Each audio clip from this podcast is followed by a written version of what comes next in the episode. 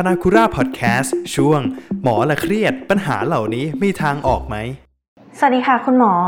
เอ่อมีเรื่องจะสอบถามค่ะ มีช่วงเนี้ยค่ะ มีคนที่เป็นโรคท้องร่วงท้องเสียจำนวนมากอะค่ะ ตรงเนี้ยเป็นสัญญาณในการบ่งบอกถึงโรคอะไรหรือเปล่าคะคุณหมอค่ะคือจริง ๆ อาการที่มาด้วยท้องร่วงท้องเสียเนาะถ้าถ้าทั่วไปเขาก็แบบเอ้ยไปกินอาหารอะไรผิดมาใช่ไหมแล้วก็ แล้วก็อาจจะอาท้องเสียสักครั้งหนึ่งส้มตำร้านนี้หรืออะไรสักอย่างหนึ่งแล้วมันก็อันนั้นอาจจะเป็นแบบเชื้อโรคที่รับมาจากอาหารอ่าแล้วถ้าเกิดเป็นไม่บ่อยนะ เป็นแล้วก็เอาหายไป ไม่รู้กินยาหรือมันถ่ายไปหมดเองแล้วก็หายไปอะไรเงี้ย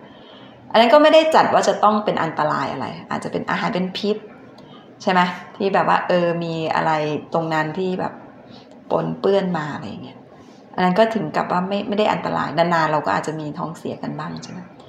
แต่เมื่อไหร่ก็ตามที่แบบ เอ๊ะทำไมอาหารเป็นพิษบ่อยจัง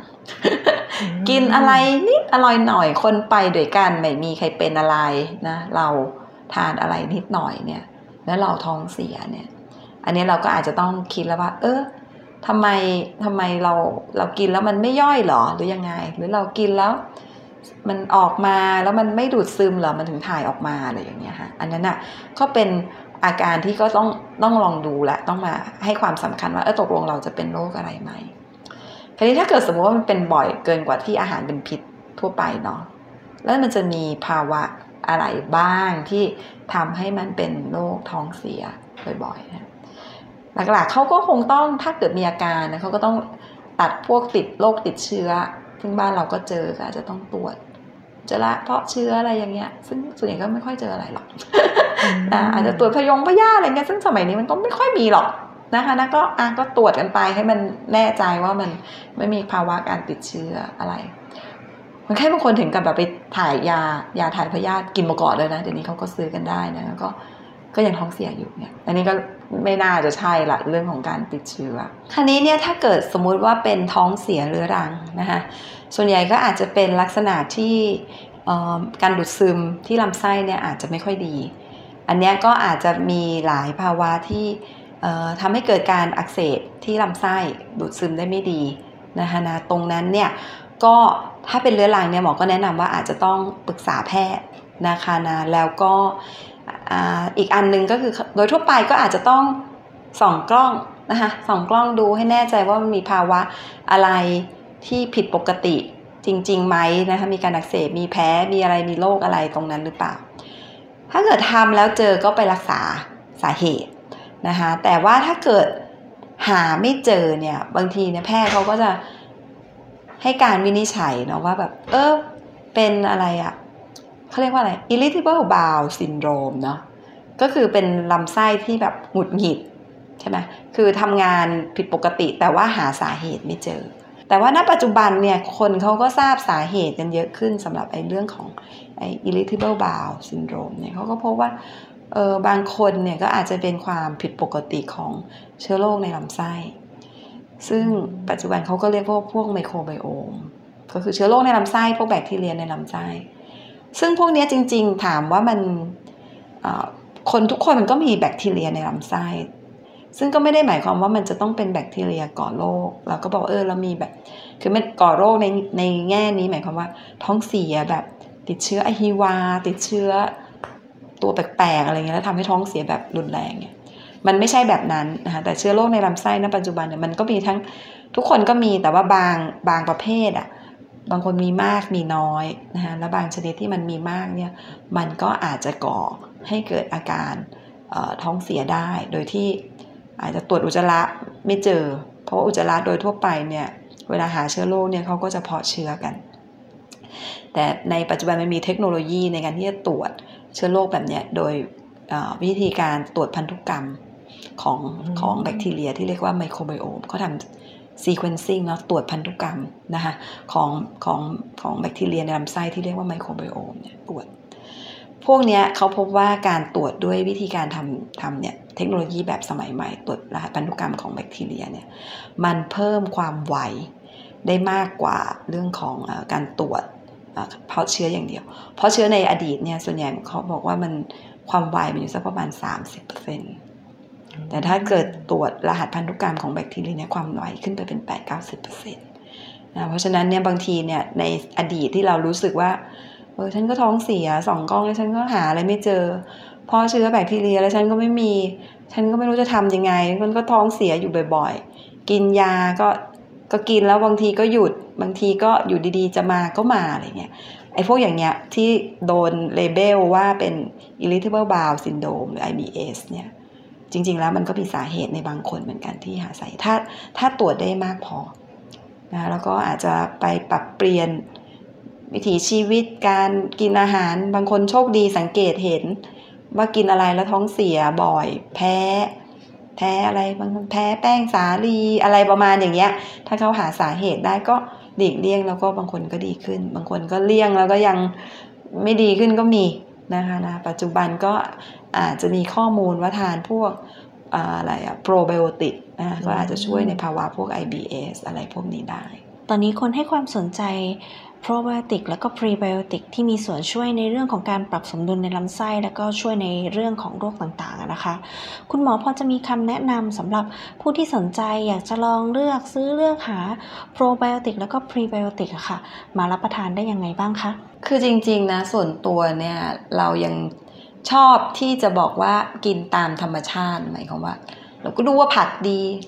แล้วก็ก็กินผักสิ กินให้มันหลากหลายธัญพืช ทั้งหลายแหล่ใช่ไหมซึ่งตรงเนี้ยปัญหามันคือว่าบางคนกินไม่ได้ มีบางคนอายุเจ็ดสิบบอกอ้าทานประถามประวัติไม่ทานปากเลย มาตลอดเจ็ดสิบปีเนี่ยจะให้มาทานตอนอายุเยอะเนี่ยมันเป็นไปไม่ได้ ลูกลูกคนไข้ก็บอกไม่ได้ไม่สำเร็จอาจารย์ ไม่ไม่ไม่ทานไม่ได้จริง ๆ อะไรอย่างเงี้ยนะแล้วยิ่งพออายุเยอะให้ทานผักนี้ก็แบบผักมันก็แข็ง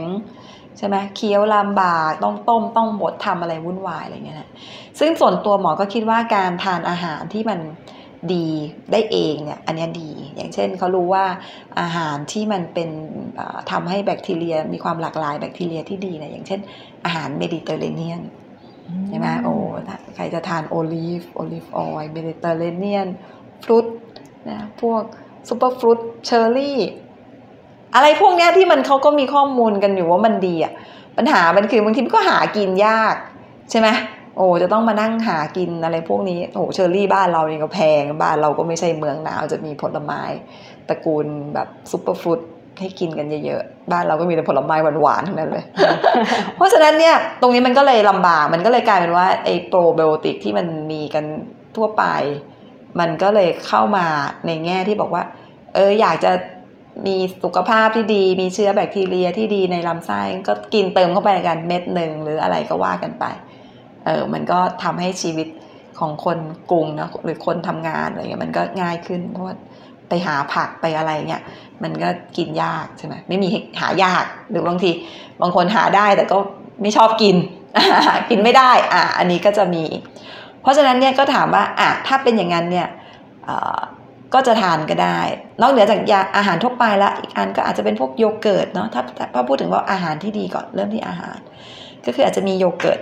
นะคะ มีโยเกิร์ตแล้วก็พวกอะไรกิมจิอะไรเงี้ยรู้พวกถั่วนัตโตะอะไรพวกอย่างเงี้ยที่เป็นพวกอาหารหมักดองที่มีเชื้อโปรไบโอติกดีๆ พวกนี้ก็ก็ทานได้นะคะก็ทานได้เสริมไป ถ้าเกิดเมื่อกี้คำถามของคุณกิ๊บว่าเออแล้วเลือกยังไงเนาะใช่ค่ะ เลือกเนี่ยจริง ๆ แล้วว่าแต่ละตัวมันก็จะมีคุณสมบัติที่แตกต่างกันของของแบคทีเรียนะคะนะแล้วก็ก็ส่งผลกับสุขภาพอาจจะต่างกัน แต่โดยทั่วไปเนี่ยมันก็จะมีลักษณะของคุณสมบัติที่มันที่เข้ามาทำขายส่วนใหญ่มันก็เป็นตัวที่ดีแหละคุณสมบัติหลักๆส่วนใหญ่ ก็คือเรื่องลำไส้อะไรบางคนก็อาจจะดีขึ้นนะคะนะแต่ว่าสิ่งหนึ่งที่เราจะต้องทราบกันก็คือว่า การที่เรากินโปรไบโอติกอย่างเดียวเนี่ยเหมือนใส่เชื้อเข้าไปอย่างเดียวเนี่ยบางทีมันแคปซูลมันเม็ดเล็กๆอะ่ะมันจะไปเพิ่มจำนวนแบคทีเรียอะไรดี ๆ ในลำไส้ได้มากมาย ใช่ไหมในลำไส้นี่มันก็จะแบคทีเรียนี่มันแบบหลายพันล้านล้านล้านอะไรอย่างเงี้ยมากกว่าไอโปรไบโอติกไม่กี่พันล้านเม็ดหนึ่งอะไรเงี้ยเพราะฉะนั้นสิ่งที่จะทำให้มันเพิ่มจำนวนได้มากขึ้นก็คือต้องมีพรีไบโอติกไปคู่กัน เพราะว่า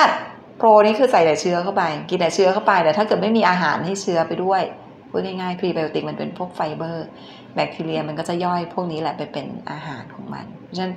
การที่กินแต่โปรไบโอติกที่ไม่มีพรีไบโอติกไปด้วยอะประสิทธิภาพในการที่จะเพิ่มจำนวนแบคทีเรีย ชนิดนั้นๆเนี่ยมันก็จะไม่ดีเท่ากับกินคู่กันไป นะเพราะฉะนั้นถ้าถ้าถามว่าแนะนำถ้าเกิดจะทานก็คือน่าจะเป็นลักษณะของการที่มีทั้งพรีไบโอติกกับโปรไบโอติกคู่กันไป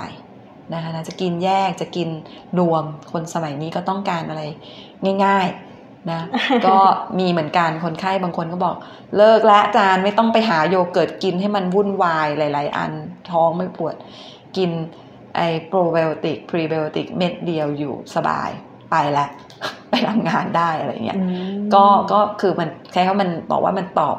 โจทย์ไลฟ์สไตล์คนสมัยนี้มากกว่า แต่ถ้าเกิดมีความสามารถในการที่จะกินอะไรให้มันหลากหลาย เลือกสิ่งที่ดีๆ กินได้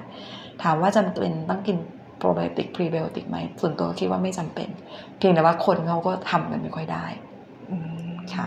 อย่าลืมล้างมือให้สะอาดก่อนรับประทานอาหาร รับประทานอาหารที่ปรุงสุกใหม่ เพื่อป้องกันโรคท้องร่วง